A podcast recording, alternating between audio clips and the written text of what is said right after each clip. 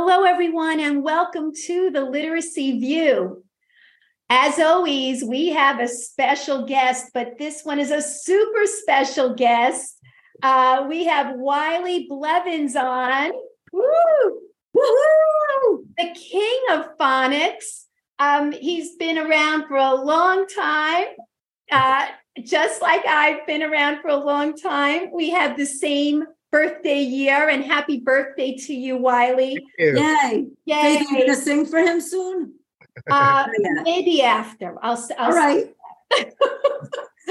okay. So um, Wiley Blevins has taught elementary school in both the United States and South America, a graduate of Harvard Graduate School of Education. He has written over 15 books for teachers, including Phonics from A to Z, which was my very first book um, about phonics uh, many years ago building fluency, teaching students to read nonfiction, and most recently, a fresh look at phonics. And I believe there's also the decodable text as well, a book on decodable text.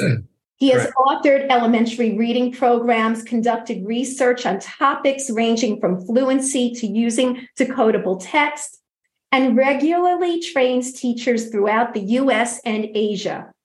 His current interests include using adaptive technology and working with districts to correct instructional and material deficits. Wiley lives in New York City, yay, and also writes children's books. So, welcome, Wiley. So, I love that part of your bio where it says um, uh, correcting instructional and material deficits. So, you can make a career out of that. I'm sure it does seem just that alone, right? so um, you were interviewed um, by the New York Times and uh, in an article called The Surprising Obstacle to Overhauling How Children Learn to Read by Troy Closson. And in that article, you said the linchpin is the principal and the assistant principal. And this is regarding the changes that are happening in New York City. That's correct. Um, and let me see, you said them understanding what's happening, being properly trained, and having buy in. If you don't have that, it's going to fail. So I would love for you to comment comment on that, and then Judy will jump in. Sure. So I was interviewed because I'm on the New York City Chancellor's Literacy Advisory Council. It's a pretty big group, um, and the reporter is reaching out to some of us to get some comments about the initiative here in New York. And we've had lots of conversations about teacher training. But as we know in New York City, the principals and assistant principals, they're the kings and queens of the castle. And they have an enormous influence on what happens in that school, the attitude of the teachers towards the, the initiatives, and so on. And so we've had a lot of conversations about how we best get them uh, trained in the kinds of things that we'd like to see happening in the schools. I do a lot of work in schools. I do observations with principals, and many of the principals, and this is not a a negative about principals, but many of them didn't teach the primary grades, don't have a background in phonics, and so they they they are eager and open to some supports to help them really give the kinds of feedback that's going to impact instruction. Because the reality is if you don't have a background in early reading and you watch a lesson you get comments like your children were were well behaved and engaged which is a good thing or you followed the lesson which is a good thing if it's a good lesson a bad thing if it's a bad lesson. So we want to really help principals give the kind of precise information that's going to move the needle so one of the things that I do when I work with principals is I train them on those high impact phonics and structure routines. You know, I show them models of what they are, and then I give them a list, a short list of look fors. Like these are things that you should see. If you don't see these things, the, this is the kind of feedback you can give to teachers that will really take that that instructional routine from okay to to more impactful. And these are some things that teachers should avoid. So if you see these things, these are things you really want to comment on. So that kind of precision, having the mental model, what the routine should be, and some really precise kind of feedback is something that uh, can be really beneficial for them, and they're they're eager to have that information. But if we don't if we don't uh, uh, you know equip them with that information it's going to be very difficult to to get the kind of movement we need to see in in terms of the instruction yeah de- definitely um, judy your thoughts all right so first of all wiley is the one that taught me everything i needed to know things that i didn't learn 20 years ago in education in one book reading i learned my syllable types a Fresh Look at Phonics was my favorite book that was given to me actually when I was in universal literacy. And I think Wiley was doing professional development with us. Yeah. And his book was the most practical, straightforward book. It was like easy, it wasn't complicated, it didn't give me a headache. I felt, yeah, I felt boom, that's it. I know the syllable types. Now I could have done so much better for so many years. I was prompting kids, do you see a part that you know? No. Do you see a glued sound that you know? What sound does that make? It brought all the missing pieces in my literacy training prior to being a literacy coach to life. And now here I am. Everything I learned from Wiley's book, I'm able to go to a teacher. I went to a teacher today that I'm in a cycle with and say, I asked her the question, Do you know the syllable types? She's like, Well, kind of. Three minutes later, I did a quick PD, just sitting there one on one with the teacher, and boom, she knows them now. And how powerful that is. And I think what Wiley just said is so important. Leadership has to embrace the science, they have to get down and dirty with us. They have to maybe even co teach a lesson or get active in the field and see us. And I think the most important thing that Wiley, Wiley mentioned was make things user friendly for these uh, principals they have so much on their plate to manage and and we don't need to make it so complicated they don't have to read like a 7000 page book and yes i see a lot of leaders are going to LETRS training the shorter version and that might be fine i'm in LETRS that's like a two year version but we got to catch our principals up to speed quickly september is going to be here around the corner and there's a lot of shifts you know it means letting go of things that we've been used to for so many years. Like I let go of leveled literacy for the early stages a while ago, right? I still have them in my garage. I told Faith I didn't throw them out because I'm repurposing and using it for kids that broke the reading code. Faith, are you proud of me? I'm so proud of you. I know, that's big. That's big. That's Can big. I just jump in for a second? Yeah, so, come right in. Come right in. So Judy just said something very important.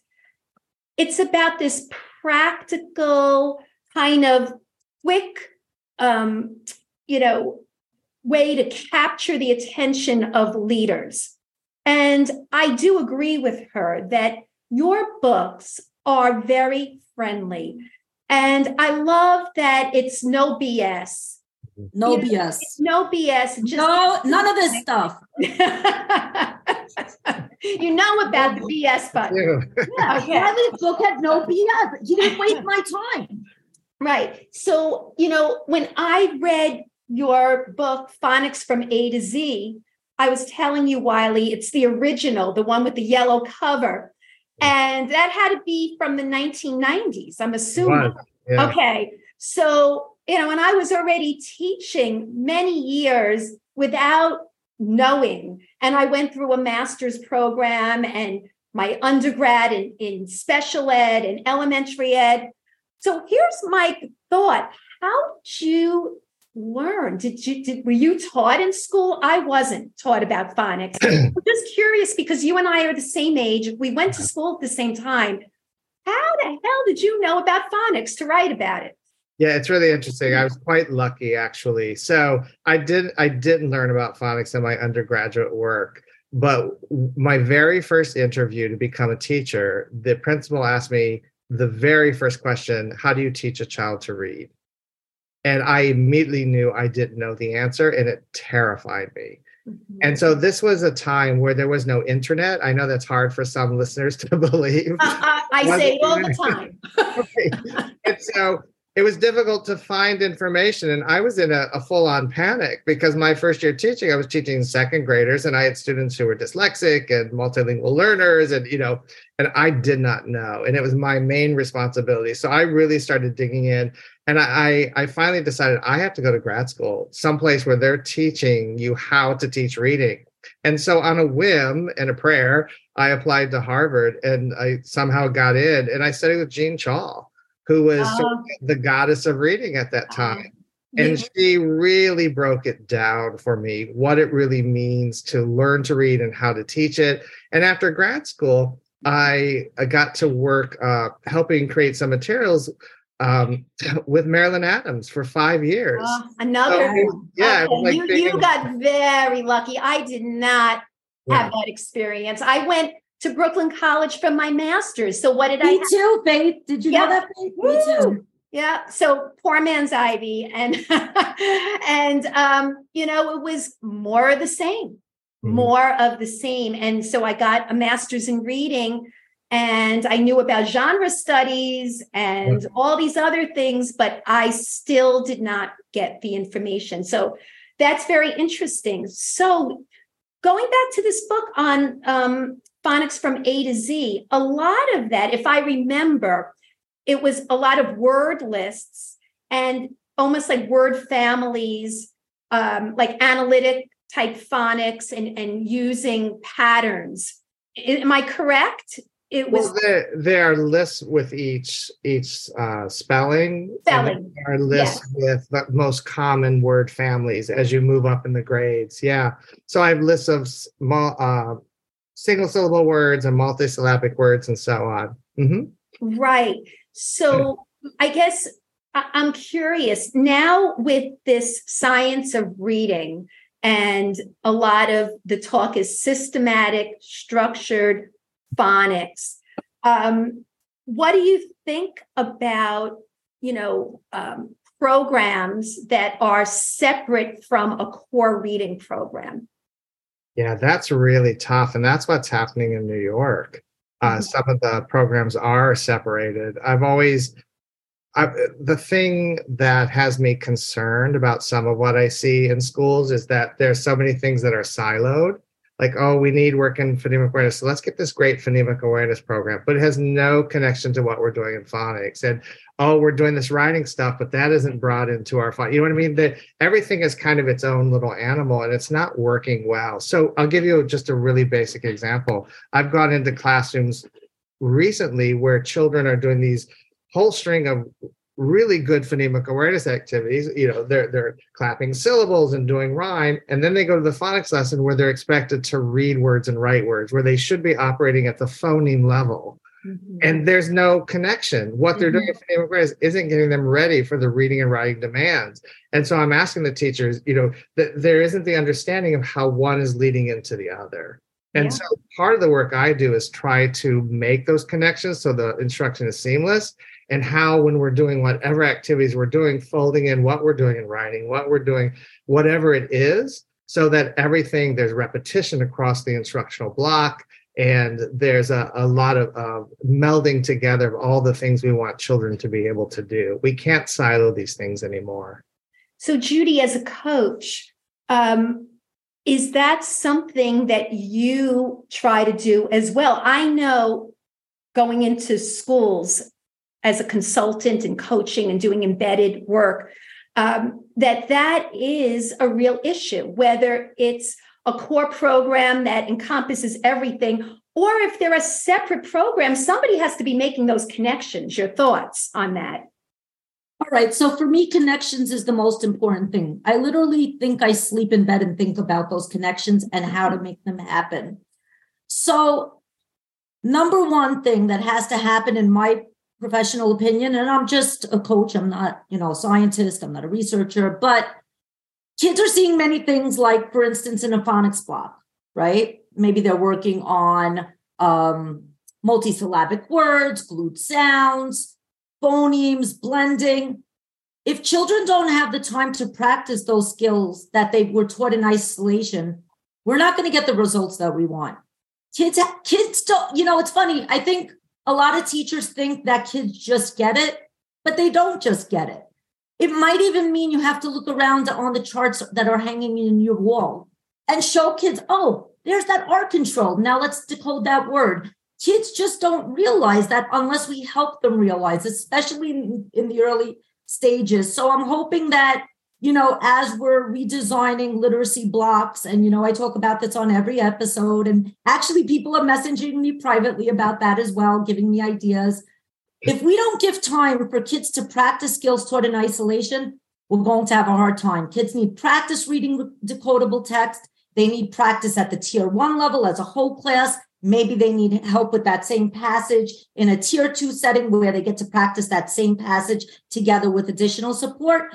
And we also need to think about tier three instruction where kids really need a lot more support and maybe decodable passages that may look a little bit different than the passage they saw in tier one. And another thing that Wiley said really interested me as well. Um, it made a lot of sense. So a lot of schools now they're doing a great job. The schools that I'm in, OMG. I have not seen something this amazing in years. In 25 years, I've never been this inspired that something good is about to happen. But let me give you an example of different things that people are thinking about. So, a lot of people are launching, doing soft launches of Heggerty right now. Mm-hmm. And they're starting Heggerty. Some schools are starting at the beginning. Some some some people are starting like on unit eight. And that's exactly what's happening, Wiley, a little bit kids are doing stuff in Heggerty that doesn't match the foundations possibly and then it's very hard for kids to make connections so i gave one teacher uh, feedback i'm like hmm the teacher told me the kids are still having trouble with blending i'm like okay why don't you let's look at heggerty together and see where they're working on some of that and i think what's problematic for some teachers is they feel so pressured because the big word has been fidelity that they forget you could be responsive to the students' needs as well. I think everybody wants to do things right. Mm-hmm. But if you don't help kids make those connections, it's a lot harder. So, you know, Judy, you brought up so many good points. Um, Wiley, in the article, it said um, that uh, the chancellor, uh, Banks, said that you know he he was um, understanding the principal's concerns but he said i understand it but i also look at the data mm-hmm. The system has provided a level of autonomy already and it hasn't worked yeah. your thoughts about this on uh, autonomy and then um, trying to choose from three programs making it work. Um, you know, we had a guest on Maureen Ruby who talked about how programs, um, there's no perfect program, that right. it's really about building teacher knowledge. So, your thoughts about what Chancellor Banks said? Well, it, there, there's a lot to uh, unpack there. You know, New York City is unique in that the campuses were basically allowed to do what they want to do and no one likes to be told what to do after years of not being told what to do and so that's going to be a challenge in and of itself mm-hmm. also the chancellor is is a, a, political appointee and mayors have short terms and and principals know that that in two years someone else could be here saying something different and there's a lot of anxiety around that we've had lots of conversations about you know some of those kinds of challenges but I was in uh, Queens uh, about a week ago talking to some district leaders there. They're not in phase one, they're in phase two.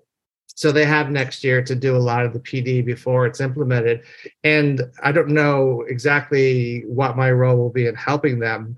Um, but we talked about some possibilities, and, and some of it is planning PD that's really focused on the application to the materials they're going to use so it makes sense Mm-hmm. You know, the LETRS training is great, but if you don't connect it to what's happening in that program and in that classroom, it really falls apart.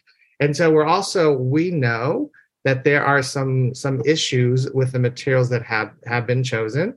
And so we are looking at those issues and seeing what we can do this school year to to address them and fix them. There is the whole thing about fidelity. I've had lots of conversations with principals in New York City. What does that mean to you?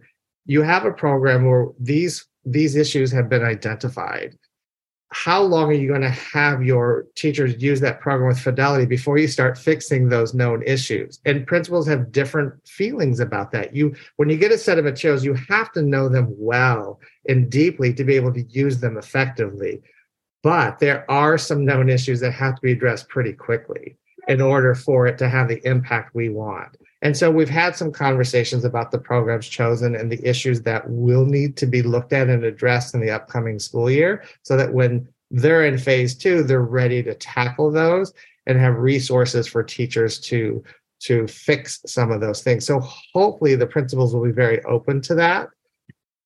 Yeah. We'll see. So interesting. So you you mentioned um, quite a bit the importance of filling in the gaps, and yeah. in order to fill in the gaps, you have to know something deeply, right? You have to know what you have and um, what works and what's not working about it. So it's you know a lot of people keep pushing different types of things without understanding deeply well what's wrong with what you have now? And, yeah. and that's so important. Yeah i'm sorry. Go ahead. No, no it's a really good point you make because one of the conversations we had was looking at what's happening now and letting teachers know these are the things you're doing really well that mm-hmm. we're going to keep doing these are the things you're doing that could be better and these are some fine tunings we're going to do. And these are things you're doing that really are problematic and this is why. Mm-hmm. this is mm-hmm. what research is saying and we're going to stop doing those things. So being because it's it's a it's sort of you know head snapping when you try to do something and you're like everything's wrong. This is bad. Throw it away. Do this. And teachers have no idea what's going on. What have i been doing for the last 20 years that is still great. We want to be very forthright with teachers about what is working, what we continue, what we fine tune, and what we stop. And that has to be a really precise conversation with the materials they're going to use. Yeah. So, Judy, you know, I know that you just said um, something about looking at what's on the walls in your classroom. And I know when I would walk through classrooms in different districts, one thing I would see is it could be a phonics chart on the wall, but right in the same room, there will be the Skippy Frog poster. I haven't seen Skippy. Frog posters in a while. Okay, well, they're not, they have not been buried here. I am telling you, Skippy Frog still is hopping away. he's, like, he's he's still having fun in many classrooms. And so you'll see the skippy frog poster with skipping words and um, all the little animals that tell you ways to get around the word rather than read through the word you know left to right and using your sounds. So there's this contradiction. Uh, from what i'm hearing from wiley and from what you said the coaching piece and what Nate said, Nate Joseph said in his research how important the coach is. So, whether it's an outside consultant or a building coach, somebody has to be pulling this together because, you know, the principals, as you said, Judy, they have a lot of responsibilities. They might be the instructional leaders, but they also are running a building. So you know, your thoughts on that, Judy, as far as, um, you know, seeing contradictions in a room. And as Wiley said, picking out what's really good, what's not working, what really needs to go.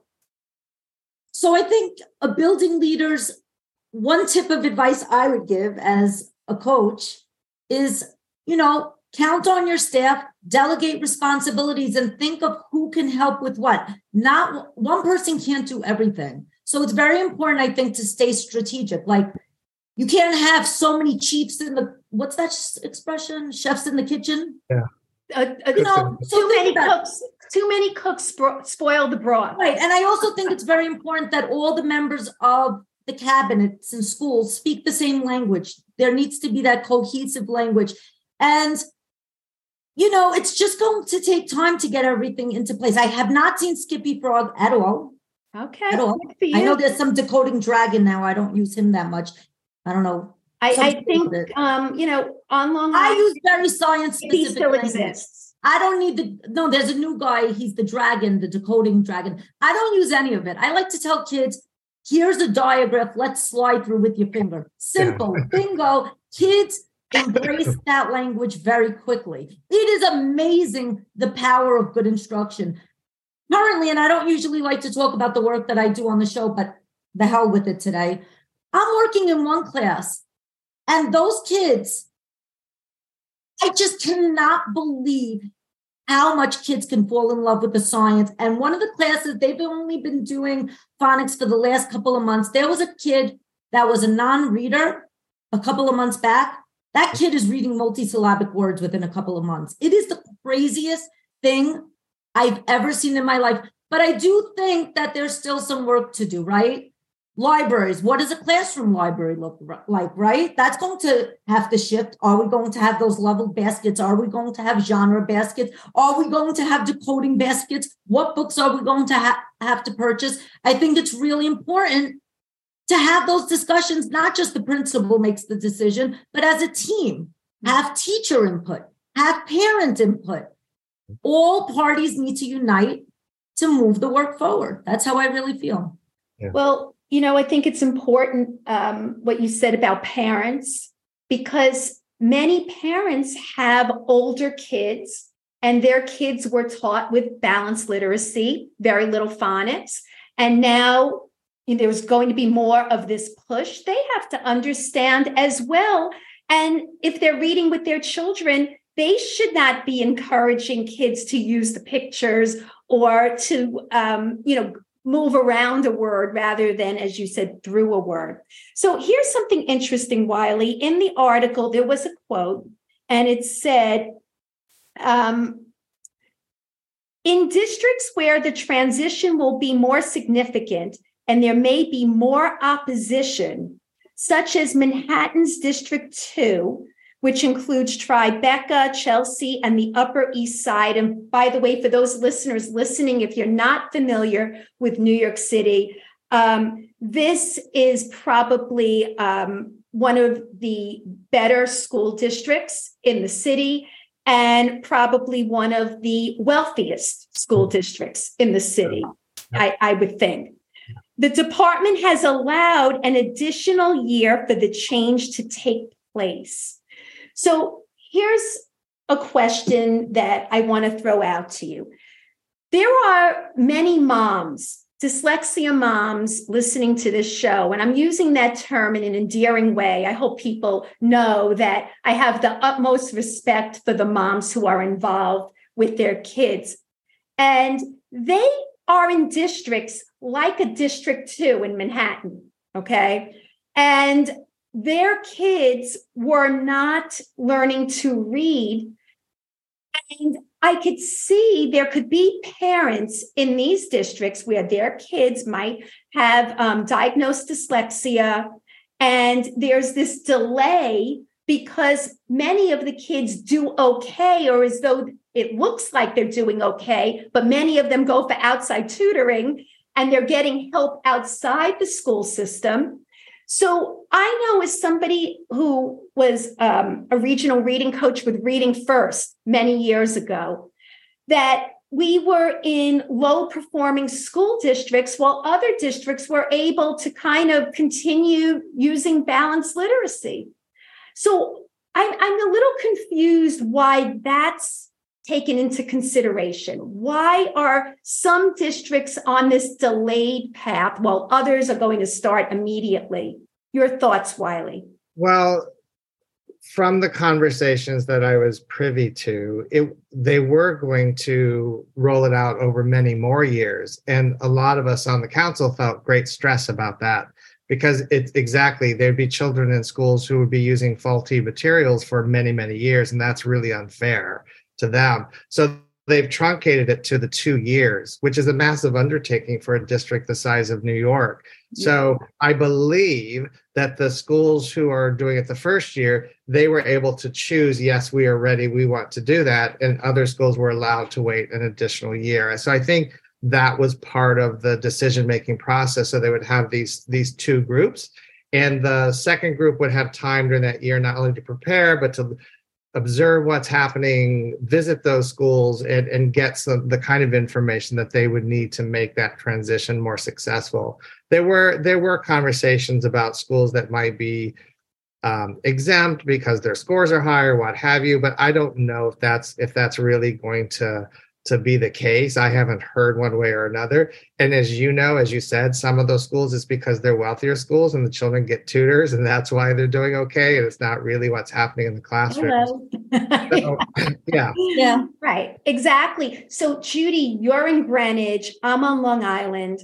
Um, you know, I we've we've talked about this before. It seems like districts, these high performing districts, are very slow to change. Even if all around them there's change happening, they are seeing the city change. Do you think that districts in Greenwich, Connecticut, or where I am on Long Island, um, where there is great wealth and privilege, that um, perhaps they will be slower to change? So my feeling is so yes, I live in Greenwich, Connecticut. Um, they were definitely a little bit behind the curve. New York City, from what I was seeing, we've been doing phonics for a while. It didn't just happen this year. Many of our schools have been doing it even when I was on universal literacy, and that's about seven years in total that I've been in love with phonics. in love with it. So I tutor kids after work, and I have been seeing Fundations in Connecticut for about the last three years. So that's good. I also know a lot of the kids in the town that I live in. They use Lexia Learning, which aligns with Fundations very nicely. And a lot of the kids actually love it more than some other programs. But I do know right now, because the kids I work with, and and I've spoken about this on many episodes, I'll have kids that say, Miss Judy, Miss Judy, Miss Judy. My st- teacher's still telling me, use the picture, use the picture. What do I do? I'm confused. And I said, You're not confused. Miss Judy's right. Just listen to me. so, you know, These are the private conversations I'm having with six year olds. well, you know what? I would tell parents Wait, wait, wait, I would say, just tell them, don't do it. Don't listen to that. I do the same It's, thing. it, it's infuriating. Yes. It's infuriating. yes. I see people not following neuropsych reports that clearly say the child needs, you know, Orton Gillingham or, you know, phonics structured, right. structured But here's literacy. here's the point. wait, though. but can I say one piece of good news? Go ahead. You know, I'm an optimist Yeah. or realist and optimist. I don't know what I am. I used to be a centrist. Now I'm not a centrist. All That's- right. I- we got rid of that terrible word. Yeah, yeah, yeah. Although you know that some things I did in the past, I still I know, but I can't stand that word. Go ahead. I know you can't. I do think that even in my town, things are about to change. I think the whole state of Connecticut's going to change. There's laws being written now, Faith. Yeah, but can I tell you something? Here's what I wanted to say. Yes, even here on Long Island as well, Fundations, and you know, again, I'm not big on names, but phonics in general has been used here for a very long time, but it was layered on top of teachers college reading and writing project guided reading all that other stuff. And as you said wiley there was it's all disconnected. So it's not really that if phonics wasn't done. It's that it was done for a very small part of the day and it had no connection to leveled books and the up and the rest of the block so that's why you don't see the results because it doesn't make sense. And that's why I was talking about coaching. So, Wiley, here's something else that came from this article. And again, you know, I know we're talking about New York City, but this is everywhere. To me, this conversation could be anywhere USA. Absolutely. So in the in the article, um, Lucy Calkins oh, take a drink. I know I have to say it. Drink up. Do you have a drink, Wiley? I have. L'Chaim. Okay. Very good. So it said that um, Lucy said, Again, again, uh, okay, I'm doing what I've come to believe in all these years, period. That's what principals are saying. She said that principals are saying this. There are quite a few principals I know who are saying, I'm doing what I've come to believe in all these years, period. Lucy Calkins, a balanced literacy leader. Uh oh, I said it again. Drink up, Judy. told educators at a teachers college event in March, you can say no. And people all over the country are doing so. So, what kind of message is that, Wiley? You can say no. Yeah. So there's so much to unpack with that. Yeah, there's a lot to unpack with that. So it's it's a really frustrating thing for me because our responsibility is to teach all children and the huge range of needs that every classroom has. And so and there are things that are going on that clearly aren't doing that. One of the studies, one of my very first studies was back in 2000 here in New York City. It was a first grade study. All the teachers taught the same phonics lessons the same day, the same way. I watched or my research assistant watched. The only difference was the text they read afterwards. One group had decodable text that matched the instruction, one had pattern text. Both groups made progress. Both groups made movement, but one group made significantly more progress faster. And mm. that was the group with the decodable text. And so for me, I share that with a lot of district people because for me, we need to move children from point A to point B as quickly and as efficiently as possible. We have a very short window to build that foundation we know that children need to be reading before they leave first grade. That the whole reading by third grade drives me crazy. We know in early kindergarten, by mid kindergarten, we know who's at risk. We should be doing triage, and they need to be reading by the end of first grade. And that's like yes, yes, completely. And so we we have these resources that can move the needle faster. And and the thing is, people talk about like reading and my child is reading so much above grade level, what have you, then I give a spelling assessment. Mm-hmm. Can't spell to save their lives because That's they right. don't understand how English works, mm-hmm. which is mm-hmm. what you get from strong phonics instruction and the conversations around around how English works is not just about reading; it's about writing. It's there's so much more to it, mm-hmm. and so and so that you know, showing that data, how we can make more progress with more children faster is really important. And the benefits that it has to both reading and writing and so on those conversations need to be had that data needs to be shown. You know i get really frustrated when i go to a school and they're like well these children aren't doing well because they're from poor families or they're not getting oh, i can't it gets, it gets me crazy. I know i come crazy. from a poor family. There's nothing that upsets me more. Mm-hmm. my attitude has always been everything that child needs, I need to provide in my classroom for that child. There are no excuses. And so we we just have to have that mentality. We we have the tools in place to know who is progressing at the at the rate and the, the speed with which they need to. And we have the tools to speed it up if they don't. Mm-hmm. And so in those first two years are so critical. That's right. And we know so much. It's really an exciting time that we know so much more to do so much better. Um, and so everyone, I can't I can't imagine someone not wanting to do better for every child in their school or in their classroom. Yep. So you mentioned decodable books. Mm-hmm. You know, um, I'm working on Long Island, and there's a district here that was also in the process of changing, and I'm the consultant. We started in kindergarten. This year was first grade. And the biggest expense for this district was buying the decodable books. But if you don't do that, it goes out the window.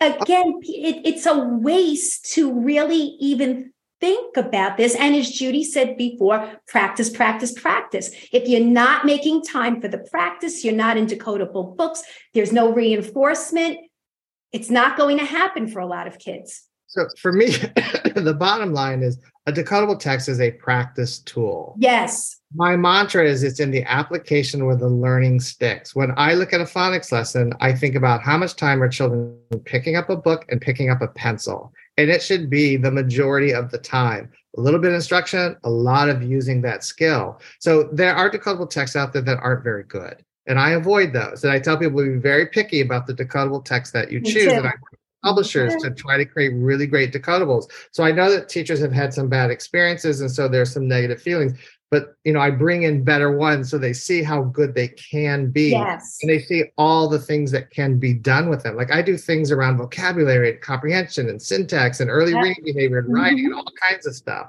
Like they're they're you can do you can milk a lot out of a decodable text. 100% they're a practice tool to get to fluency quickly so students mm-hmm. can easily transfer the skill. And those first two years when we're teaching the skills, they're so critical. They not only build those reading skills, but seeing those patterns over and over and over affects their ability to write using those patterns. So Right. they're an essential tool. Yes, yes. So, you know, I, I think, Judy, um, in this discussion, it looks like the three of us are saying exactly the same thing. It's I- amazing. It's amazing. Like, Exactly the same thing. Wiley is totally speaking my love language. He said You so many things that I absolutely love. right. I And mean, when Wiley said, "You think you they could read well? Let's see how they spell." Oh, Yeah. MG, Yes. a hundred spelling, spelling is the window into Nobody everything. talks Yeah. about writing. I've seen people that just say, "You know what? We're going to teach them how to read. We'll deal with the writing later." And this is a private client that I was working with. She said that's what the school was telling her. He knows how to read at a level N, Mm. but he can't write a sentence. What does that tell you? Yeah that he he doesn't understand the code deeply enough. And um you know and you see that there are some kids who could get by with the reading but you know the spelling is really um a window into what they know. It's it's an amazing window. yes yes. So let's wrap up. So wiley is there anything that we did not cover that you would like to add one of the things that I'm having lots of conversations about that I think it's important to just for everyone to pause and think about for a minute. There's a lot of really great information coming at teachers really fast. And a lot of it is coming at them in really small tidbits and at a very surface level. And so some of what I'm seeing is when, when things get into the classroom at a surface level, it's very easy to misapply, misunderstand, overgeneralize and what have you, and take something that's great and make it into something that's not so great. So we really need to have everyone spending the time to dig a little deeper into these new concepts. You know, what's underneath this, it's like an iceberg. What's underneath the surface is the nuance we need to understand, the limitations of the research, the the best ways to apply a, a certain principle or activity or what have you. And so we need to take the time to really dig into those things. Um, and I think that we have a greater chance of having success with accelerating student learning if if we understand these high impact routines and the limitations of things and what have you more deeply. So that's my big concern right now. The other concern is that there aren't enough decodables. Publishers need to create more decodables with the same scope and sequence because one or two things being read a week is not enough. And I don't want this to fail because children aren't doing enough reading. We have tons and tons of level books. We have like one or two decodables per skill. It's not enough reading. So we have to accommodate for that until more decodables come out. So that Well, those are other things yeah. I'm working on. There, are, um, I, I think there are quite a lot more decodable choices than Yes. ever before. And Yeah, I've seen some quality ones and um, we could talk, but um, I, I've seen some good ones and we've gotten some good ones into the Lynbrook School District. And now the library in Lynbrook will be carrying the same decodables over the summer. So those parents who um, you know want to practice over the summer, it will be available in the public library. So we're trying to do this whole wraparound reform. But um, Judy, is there anything you want to add? I sure do. First of all, I want to thank Wiley for being here today. This is like a dream come true. Yeah, New York City of us. loves you. of us. All of us coaches, they just Wiley, Judy, you said Wiley. Yes, Wiley, we love you, Wiley. But anyway, in real estate, there's a phrase called location, location, location. In reading, there's a phrase called application, application, application. So that's I my love that, Judy. yeah, I thought of it on the fly. I'm so happy. And then the other thing is teachers, principals, parents, let's all fall in love with decoding. I fell in love with decoding after I read Wiley's book, Fresh Look at Phonics, and I will never look back. I I know that things I did in the past, some of them are still okay. Some of them could have been a hell of a lot better. So I want to personally thank you, Wiley. You changed my life, and because you changed my life, I'm impacting so many other teachers and so many other principals. I go into little principals' offices now, and I'm like, "Hey, do you know the syllable types? Let's talk." it's amazing. I show parents, you know. So all it takes is one person at a time. We can make a tremendous impact. I am feeling pumped. I'm excited for New York City. Yeah. I think we're going to see great things, but patience, patience, patience, and application. Yep. Yep. It'll take some so, time to get there. Yeah. So um, I second what Judy said. Wiley, um, honestly, I didn't even really know the term phonics until I got your book. Um, and like I said, it was in the 1990s or something like that. And um, and then I started on the path to learning more and more.